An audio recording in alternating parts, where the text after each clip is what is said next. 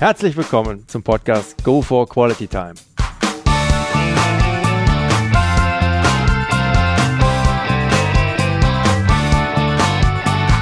Hier werden wöchentlich spannende Persönlichkeiten interviewt, um mit deren Erlebnissen und Erfahrungen zu mehr Lebensqualität in ihrem Alltag beizutragen.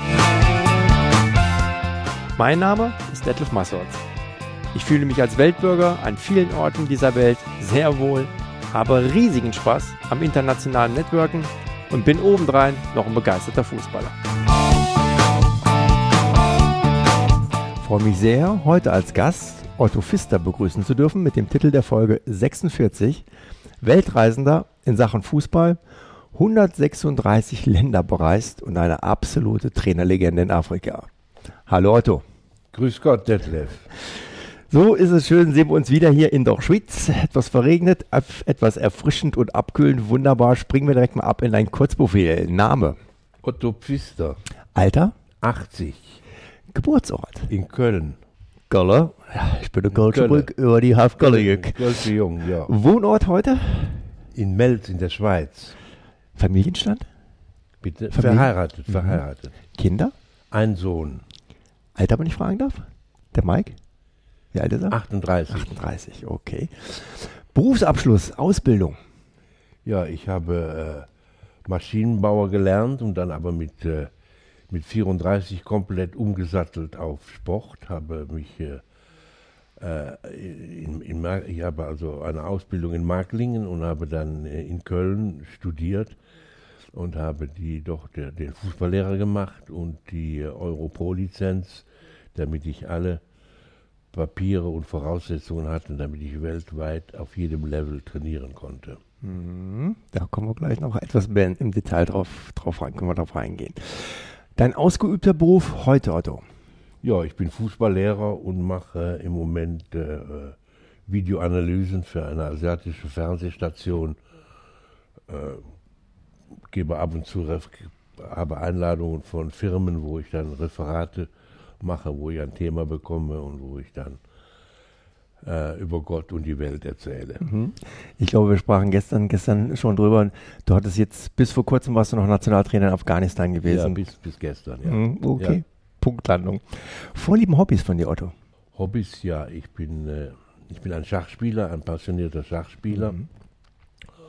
Und äh, bin ein äh, Kinogänger. Ja. Okay. Ich, ich, sehe, gerne, sehe gerne gute Filme und lese gerne Reisebeschreibungen. Mhm. also Reiseberichte. Aber äh, nicht Reiseberichte im konventionellen Sinne, sondern äh, mich interessieren immer diese Bücher von früher, wenn die Menschen zum ersten Mal los sind in ihrem Leben. Das habe ich also viel gelesen und das hat auch viel mit meinem Beruf zu tun, wie ich darauf gekommen bin. Aha. Hast du ein Lebensmotto? Ja, mein Lebensmotto ist, äh, wie soll ich das sagen? Nicht mich über alltägliche Probleme aufzuregen, denn ich stelle jeden Tag fest, wenn ich morgens aufstehe, bei den ganzen Problemen auf dieser Welt, die es gibt, dass wir absolut im Paradies mhm. leben. Dass also Alltagsprobleme äh, riechen mich da nicht auf, mhm. wo sich andere Leute stundenlang darüber diskutieren, interessiert mich nicht. Gell?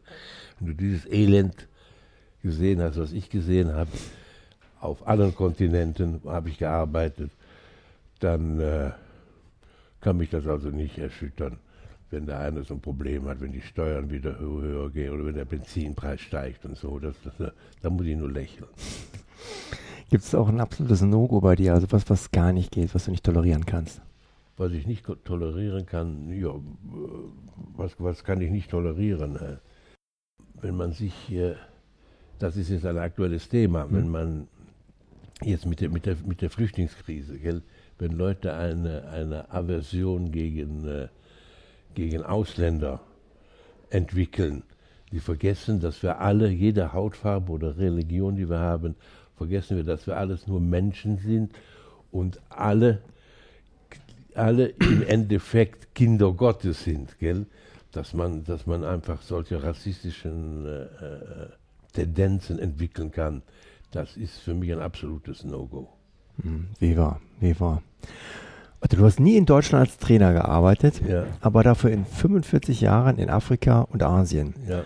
Hast in halb Afrika Nationalteams trainiert und bist der erfolgreichste Trainer in Afrika. À la Bonheur, Chapeau dafür, mein Lieber. Wie ist es damals eigentlich zu deiner ersten Stra Trainerstation in Afrika gekommen? Ich glaube, es war 1972 in Ruanda. Das Ja. war auch gerade damals doch sicher auch noch ein richtiges Abenteuer, oder? Ja, wie, wie ich dazu gekommen bin, das war da, das muss ich ja etwas weiter ausholen. Ich war immer, äh, ich habe als Bube, wie, wie, wie, soll ich, wie, soll ich, wie soll ich das sagen? Als Bube habe ich schon immer, äh, ich habe Fußball gespielt gell, und äh, auch auf einem, nicht auf einem Top-Niveau, aber doch äh, in der höchsten Spielklasse in der Schweiz und hatte immer im Kopf die Welt, die Welt zu sehen und habe schon als, als achtjähriger Bube habe ich, äh, habe ich schon, äh, was bis heute eines meiner Hobby geblieben ist. Ich habe, das fing mit sieben, acht Jahren an, in dem Moment, wo ich lesen konnte, habe ich also äh, diese Abenteuer- und Reiseromane verschlungen. gell. Das fing an ganz einfach. Ich habe alle Karl May gelesen zum Beispiel. gell. Und dann äh, hat sich das gesteigert. Nach Karl May kam Sven Hedin. Das war ein schwedischer Reiter zum Beispiel, zum Beispiel viele Bücher geschrieben über Asien von Pol zu Pol. Oder Robert Ruark. Das war ein Engländer, der hat äh, äh, der ist praktisch als weißes Kind in einem äh, kenianischen Clan groß geworden und hat unter anderem auch den Bestseller Uhuru geschrieben. Dann äh, Burton, der Entdecker des Nils, der hat auch Bücher geschrieben, ein Engländer. Oder äh, die beiden Afrika-Forscher, ich habe alle Bücher verschlungen von diesen, von der eine hieß Stanley und der eine Livingston. Und dann ist mir mal so eine, ist mir auch damals so eine äh, bibliothekarische Rarität in die Hände gefallen von einem Kramer. Das Buch wurde noch geschrieben mit der alten deutschen Schrift, mit dem SZ. Das Buch ist von 1800, was weiß ich, 1850 oder was.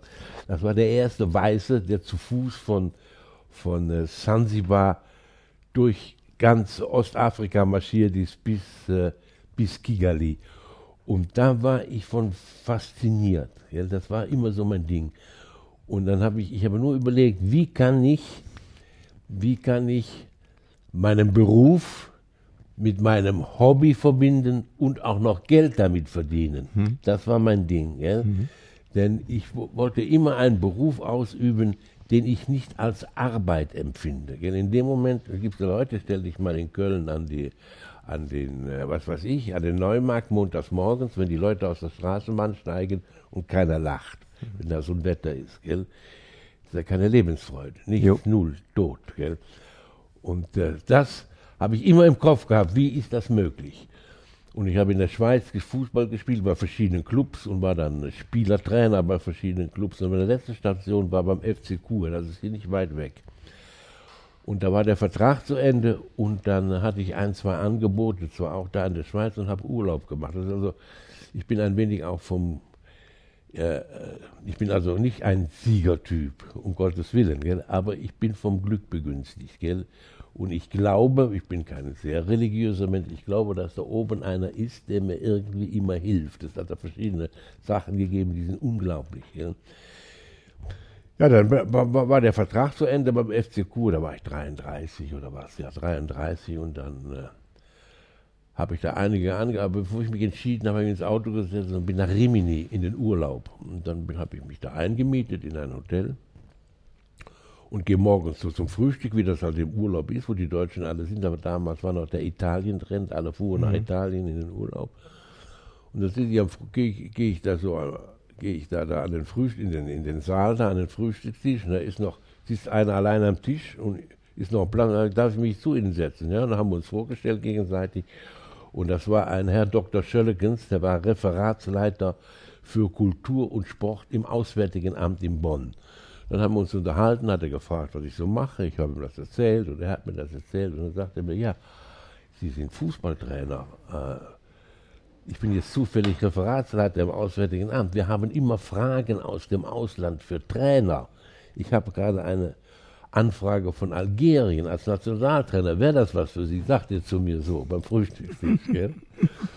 Da habe ich gesagt, ja, das wäre schon was für mich. Gell? Und sagt, ja, er hört von mir. Und dann nach 14 Tagen schreibt er mir, da wären diplomatische Beziehungen und das wäre abgeblasen. So gut. Und dann habe ich, dann ich da drei Monate nichts mehr von gehört und dann plötzlich ruft er mir an und sagt, jetzt hätte er was Ruanda sucht, ein, oder das für mich wäre. Ich habe gesagt, ja okay, das, das, das, das mache ich direkt. Da kam also, da, da, ich war ja noch nie in Afrika. Dann habe ich gesagt, gut, das mache ich. dann bin ich dorthin und dann äh, habe ich also für das Auswärtige Amt, war mein erster Job in Afrika. Dann bin ich so nach Ruanda. Dann habe ich für dieses Auswärtige Amt, äh, äh, das wurde also finanziert, äh, das gab so Rahmenverträge zwischen diesen Ländern, was weiß ich, die Deutschen zahlen das Gehalt und, die, und das Einsatzland zahlt, zahlt, was infrastrukturell da nötig ist, die Wohnung und den Dienstwagen und, und, und, und, so, und so war das am Anfang. Da habe ich zwei, drei solche Projekte gemacht für das Auswärtige Amt. Und die Ausführung, die, die Ausführung, die haben die machen das nicht selbst, die haben eine, eine, eine Firma, die die Verträge macht, wo das alles abgesichert ist vertraglich. Das war diese GTZ, Deutsche Gesellschaft für technische Zusammenarbeit heißt die. Gell? Die heißt jetzt, glaube ich, GTI, die haben den Namen gewechselt. Ja, und für die habe ich zwei, drei Länder gemacht und dann äh, äh, habe ich da relativ, äh, äh relativ äh, plötzlich relativ Erfolg gehabt. Dann wurde ich mit Ghana, habe ich Glück gehabt, wurde ich mit Ghana Junioren-Weltmeister. Und dann habe ich natürlich äh, Angebote gehabt äh, äh auf privater Basis. Das heißt, haben mir, einige haben mich angefragt. Dann habe ich gesagt, ja, ich habe ja, das war eine sichere Sache dort. Ich hätte dort ein Leben lang bleiben können bei dem Auswärtigen Amt. Gell? Aber, aber dann hat, da war das ein finanzieller Anreiz. Gell? Ich hatte ein Angebot von, dann hatte ich ein Angebot von Saudi-Arabien was ich, das wie, wie bei der Mafia, die haben mir ein Angebot gemacht, was ich nicht ablösen konnte, aber ich war unter noch Vertrag.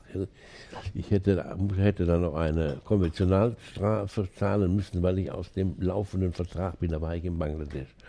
Und die Saudis, Prinz Faisal, der Sohn vom König, der hat mir so ein Angebot gemacht, was ich nicht ablehnen konnte. Ich habe Frau und Kinder, habe ich das gemacht. Und seitdem bin ich, habe ich danach äh, immer, immer, immer Angebot und Nachfrage Klasse. Bin, bin dann von Saudi-Arabien in diese ganzen Länder, wo ich war.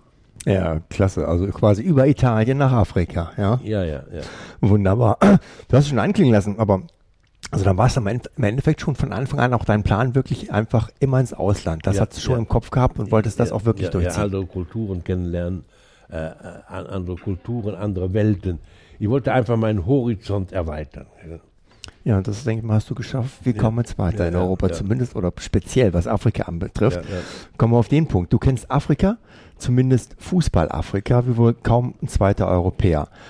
Was würdest du anderen Trainern oder auch anderen Berufstätigen beim Einstieg in Afrika empfehlen, was sie da beachten und beherzigen sollten?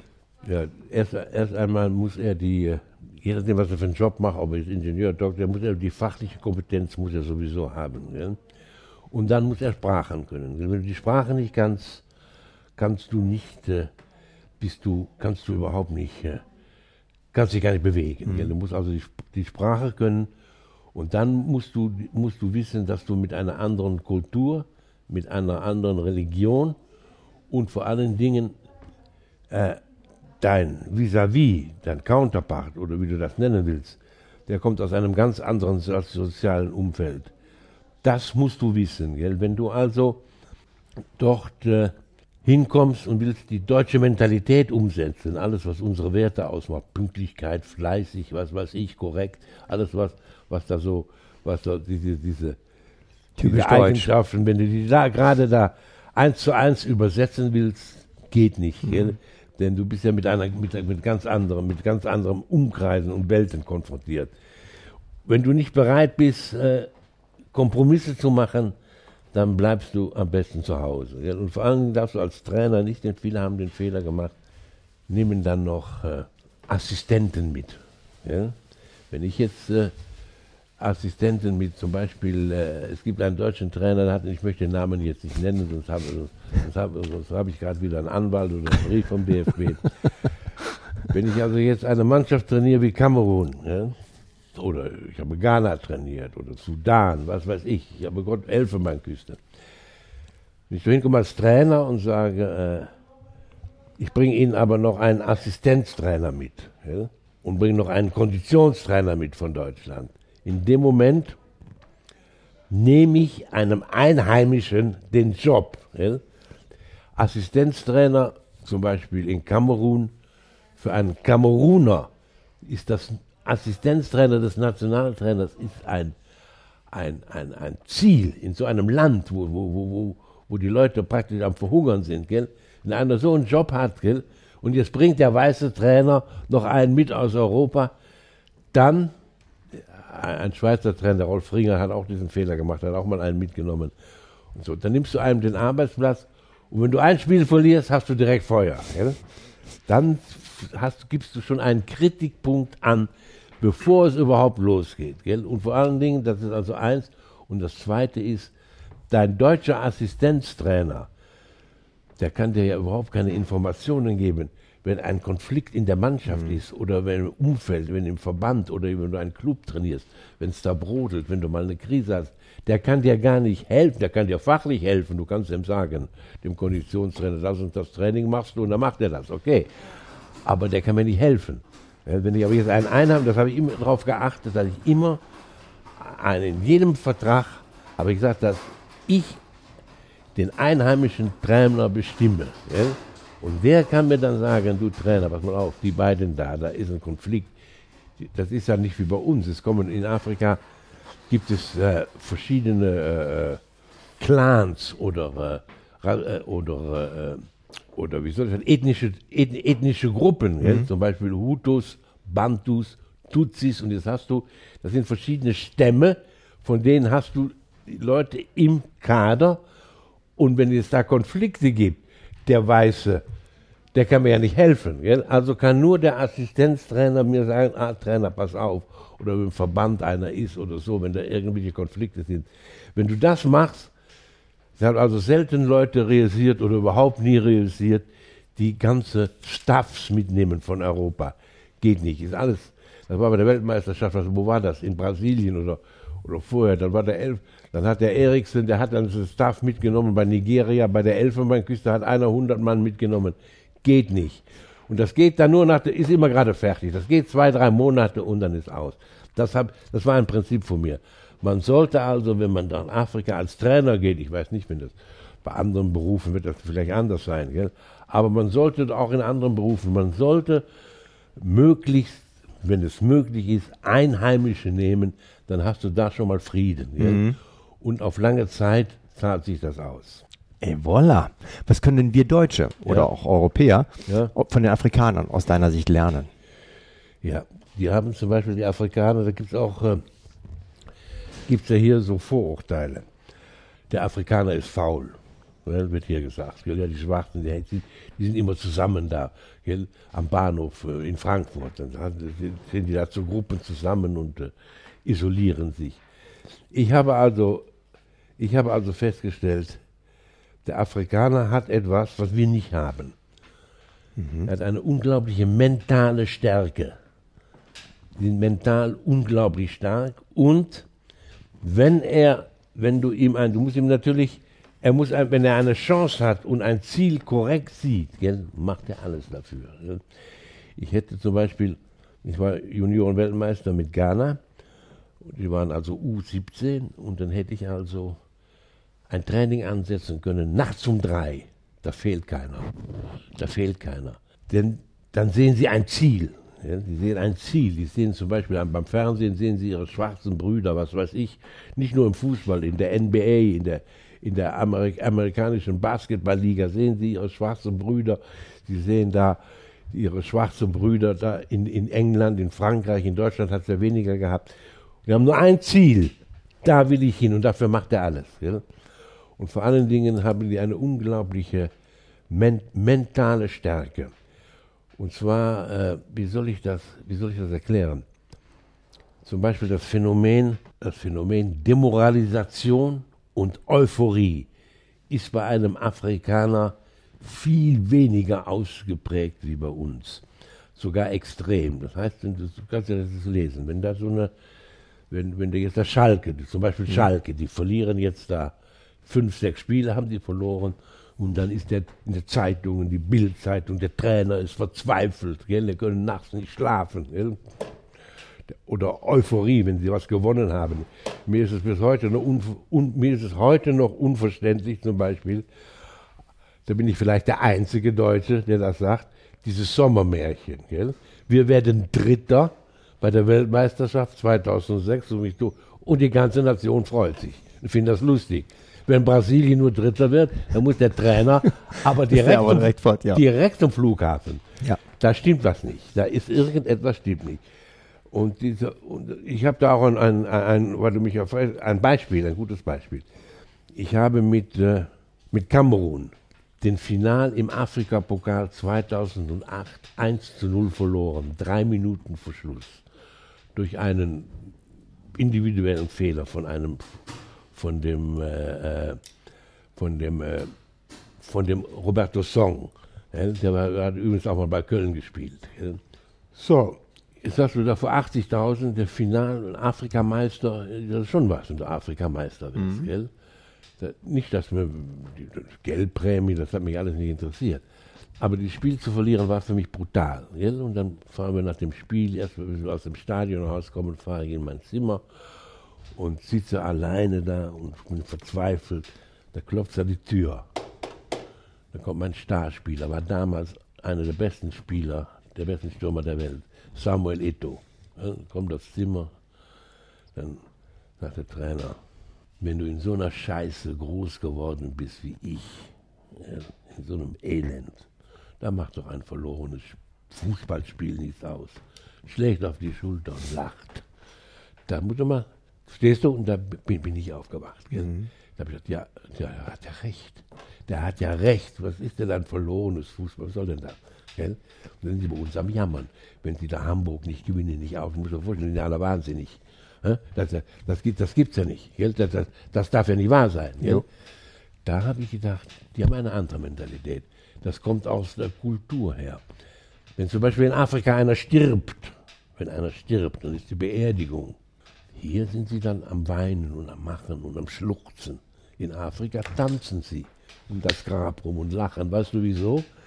Denn die haben diese Auffassung, der ja, der jetzt da gestorben ist, der ist erlöst der ist erlöst von diesem ganzen Elend. Die freuen sich. Muss man das vorstellen. Das musst du aber mal hier in Deutschland mal einem erklären. Gell? Gell? Der Hartz-IV-Empfänger, der noch weint, weil er nicht zu wenig Zuschlag hat für seine Kinder, soll doch froh sein, dass der Staat ihm hilft. In Deutschland verhungert ja keiner. Die sind ja alle wahnsinnig. Gell? Das hat, oder Euphorie. Und dann, ja, dann habe ich natürlich auch Erfolge gehabt. mit Samalek war ich zum Beispiel, das afrikanische Triple gewonnen. Und da hatte ich auch zwei, drei Schwarze, war eine ägyptische Mannschaft, auch zwei. Ja, dann ist, äh, dann wird getanzt und gejubelt in der Kabine, aber am anderen Tag sind die normal.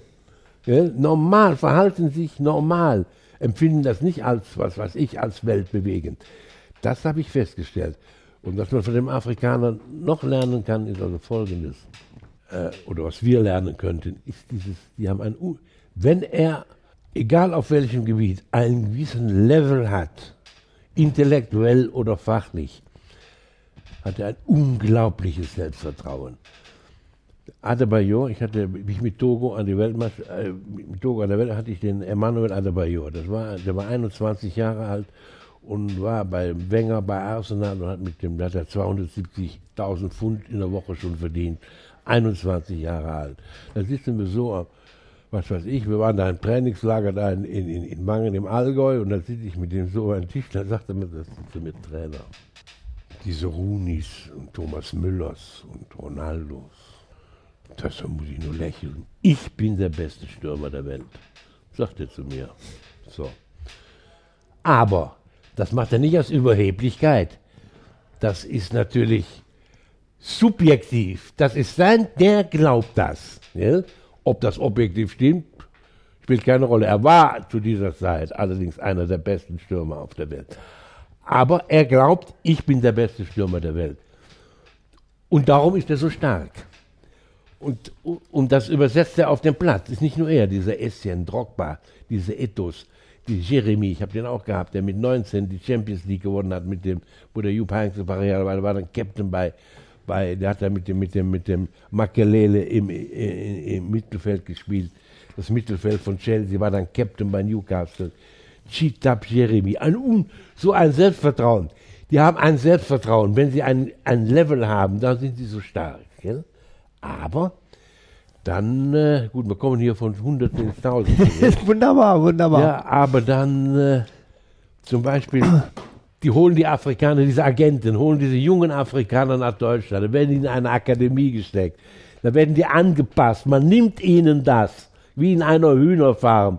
Ich habe einen, eine, eine Aversion gegen, gegen Jugendakademien. Gell? Man nimmt ihnen, man, dann wird den ganzen Tag auf den einen geredet, spiel den Ball ab, du musst das machen, du musst das machen, du musst pünktlich sein, alles und tralala. Gell? Und wenn der jung ist, wenn der noch wie der Jeboa zum Beispiel, Antoni Jeboa habe ich gehabt, der war zweimal Torschützenkönig in der Bundesliga und Kapitän von Eintracht Frankfurt. Der war nie in einer Akademie. Der ist in Ghana in der Liga rumgesprungen, haben sie ihn geholt. Das schlägt er direkt ein. Gell? Wenn, aber jetzt heute, weil das ja ein Geldgeschäft ist, versuchen ja die verzweifelt diese Clubs, zum Beispiel Red Bull Salzburg hat eine, eine Akademie gehabt in Accra in Ghana. Dann haben sie gedacht, haben sich vorgestellt, wenn sie doch die jungen Spieler in die Akademie in Accra holen, da holen sie mal einen raus. Sie haben nie, aus dieser Akademie ist nie ein Spieler rausgekommen. Gell? Die haben da Geld verschuldet. Es gibt verschiedene Akademien. Es gibt nur eine, eine, wo wirklich auch ab und zu mal Spieler rausgekommen sind. Ich glaube auch der, äh, der Salomon Kalou, der jetzt bei Hertha ist, ist da rausgekommen. Ich bin aber nicht sicher. Das ist ASEC Abidjan, ist ein Club. Die haben eine Akademie mit professionellen Trainern. Ja? Und das ist das Einzige, und die anderen Akademien, da kommen die Spieler raus. Weil das ist ja ein Geschäft und man nimmt den, jetzt komme ich von 100 ins 1000, die Spieler, die nehmen, den, die nehmen denen ihre Eigenart. Gell? Das will aber keiner begreifen. Gell? Wenn ich das sage, wenn das Interview, ich bin ja froh, dass das kommt, dann kriege ich wieder einige böse Briefe. Ich weiß ja das. So etwas, für mich ist eine Akademie, das mag ja für Deutsche gut gehen. Gell? Man bringt denen das das Passen mit der Innenseite bei oder was nicht, was ihr mit denen macht. Naja, Kreativität geht da letztendlich auch ja, verloren. Das ist alles, ist nur eine Geldmache, denn man, man hofft doch, einen zu züchten, der dabei viel Geld einbringt, gell? Aber wenn du den 15-jährigen Afrikaner da reinsteckst, zum Beispiel Sami Kufur, das war mein Innenverteidiger, der hat dann neun Jahre bei Bayern München gespielt, gell? Der war dann nie in einer Akademie. Den habe ich gesehen irgendwo, den habe ich eingeladen, haben gespielt, wurden wir Junioren-Weltmeister und, und die Bayern haben den haben den verpflichtet. Der war nie in einer Akademie, war aber neun Jahre Stammspieler bei Bayern München, und mit denen die Champions League gewonnen. Jo. Ich weiß gar nicht, was die, was die da mit ihren Akademien haben. Gut, weiter. Weltklasse. Ja, also weiter. Perfekter Mensch. Welcher Trainer eigentlich, Otto, hat in deiner langen Trainerkarriere so am meisten Eindruck auf dich gemacht? Wer hat dich am meisten? Es gibt zwei. Okay. Ich äh, habe, es gibt zwei, also vielleicht gibt es drei, es gibt zwei. Für mich äh, am meisten Eindruck hat mir gemacht José Mourinho, weil er, viele mögen den nicht, er wird arrogant, was weiß ich. Aber der hat sich nun, der hat nie eine fertige Mannschaft übernommen, der hat sich von unten nach oben gearbeitet. Gell? Der war also jetzt äh, nun wirklich, der war nun wirklich, hat er angefangen als Dolmetscher für den englischen Trainer Robson bei Sporting Lissabon, war der Dolmetscher. Gell? Und ist mit dem auch nach Barcelona und dann nach Porto. Und dann plötzlich lief das nicht mehr und dann hat man ihm die Mannschaft gegeben, den FC Porto, dem José Mourinho. Ja, mhm. ja und mit dieser Mannschaft wird der UEFA-Pokalsieger und Champions League-Sieger. Dann geht er nach England, wird mit Chelsea englischer Meister zweimal und englischer Pokalsieger. Dann geht er zu Inter Mailand und wird Trippelsieger in Italien. Cup, Meisterschaft und er hat sich von unten nach oben gearbeitet. Gell? Vor so einem Trainer hebe ich den Hut. Alles andere sind alles gute Trainer, aber diesen Weg, zum Beispiel Kovac übernimmt jetzt Bayern München oder Guardiola hat direkt Barcelona bekommen, dann zu Bayern und jetzt City und hat doch diese Spieler. Ne? Du weißt du, was ich damit mm, sagen will? Mm. Ne? Ja. Jetzt nehme ich ein Beispiel Otto Rehagel. Nicht, weil ich ihn gut kenne. Ja, das ist für mich einer der größten dieser Erde. Wird aber auch in Deutschland ab und zu belächelt und, ja? Nein. Stell dir mal, was dieser Mann gemacht hat. Der übernimmt Kaiserslautern in der zweiten Liga, steigt auf und wird deutscher Meister. Da kann ich doch nur den Hut ziehen. Ja. Der übernimmt Griechenland. Das war auch ein Knaller, ja. Und wird Europameister. Ja. Also ist das für mich ein großer dieser Erde. Gibt's nichts. Gell? der gemacht hat. Ja? Wenn ich jetzt, wenn Sie jetzt mir, dem, Otto, dem kleinen Otto Pfister sagen, übernehme Real Madrid oder Barcelona, ich werde auch spanischer Meister, ist kein Problem. Gebe ich die Garantie.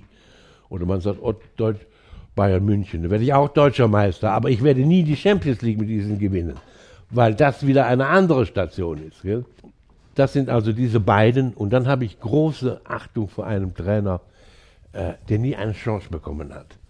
Der nie eine Chance bekommen hat, eine große Mannschaft zu trainieren. Schau mal diese Biografie von dem Friedhelm Funkel an. Was der Mann in seinem Leben als Trainer geleistet hat, das ist unglaublich. Gell? Ob der jetzt mit Düsseldorf da die Bundesliga hält oder nicht, spielt keine Rolle. Der ist sechsmal aufgestiegen. Sechsmal hat er ist der, und hat aber nie die Chance gehabt, mal eine große Mannschaft zu trainieren. Das sind für mich die großen Trainer dieser Erde. Nicht dieser, was weiß ich, dem sie eine Mannschaft geben und das sind die Stars. Gell? Und versagen dann manchmal auch noch mit diesen. Nein, Mourinho, das, hört sich jetzt komisch an, Mourinho, Otto Rehagel, Friedhelm Funkel, diese drei sind für mich große Trainer dieser Erde. Super interessante Perspektive, wirklich. Also hätte ich so jetzt auch nicht auf dem Schirm gehabt. Sehr schöner Abschluss, wirklich wunderbar. Vielen lieben Dank, Otto. Alles klar. Dass du uns hast teilhaben lassen an einer, wie ich finde, außergewöhnlichen Zeitreise im Weltfußball. Ich zumindest habe es wirklich sehr genossen. Die Zeit verging mit deinen er Erzählungen wirklich wie im Fluge und ich könnte noch stundenlang so weitermachen. Freue mich schon darauf, das mit dir bei nächster Gelegenheit weiter ausgiebig vertiefen zu dürfen. Nochmals ganz herzlichen Dank für dieses spannende, erfrischende und super interessante Interview. Hat wirklich mächtig Spaß gemacht. Okay, alles klar. Liebe Zuhörer, sollten Sie auf den Geschmack gekommen sein und Interesse daran haben, noch mehr über den Fußball-Kosmopoliten Otto Pfister zu erfahren, dann schauen Sie doch einfach mal in Wikipedia rein unter www.wikipedia.otto Pfister. Der Link zur Webseite sowie weitere Infos finden sich wie gewohnt aber auch nochmal in meinen Shownotes. Ja, in dem Sinne, sollte Ihnen der heutige Podcast gefallen haben, dann würde ich mich sehr freuen, wenn Sie ihn kurz in iTunes bewerten könnten. Ihre Bewertung hilft, meinen Podcast sichtbarer zu machen und mehr Leute werden so auf ihn aufmerksam. Ich würde mich sehr freuen, Sie auch nächste Woche wieder begrüßen zu dürfen. Bis dahin eine entspannte Quality Time.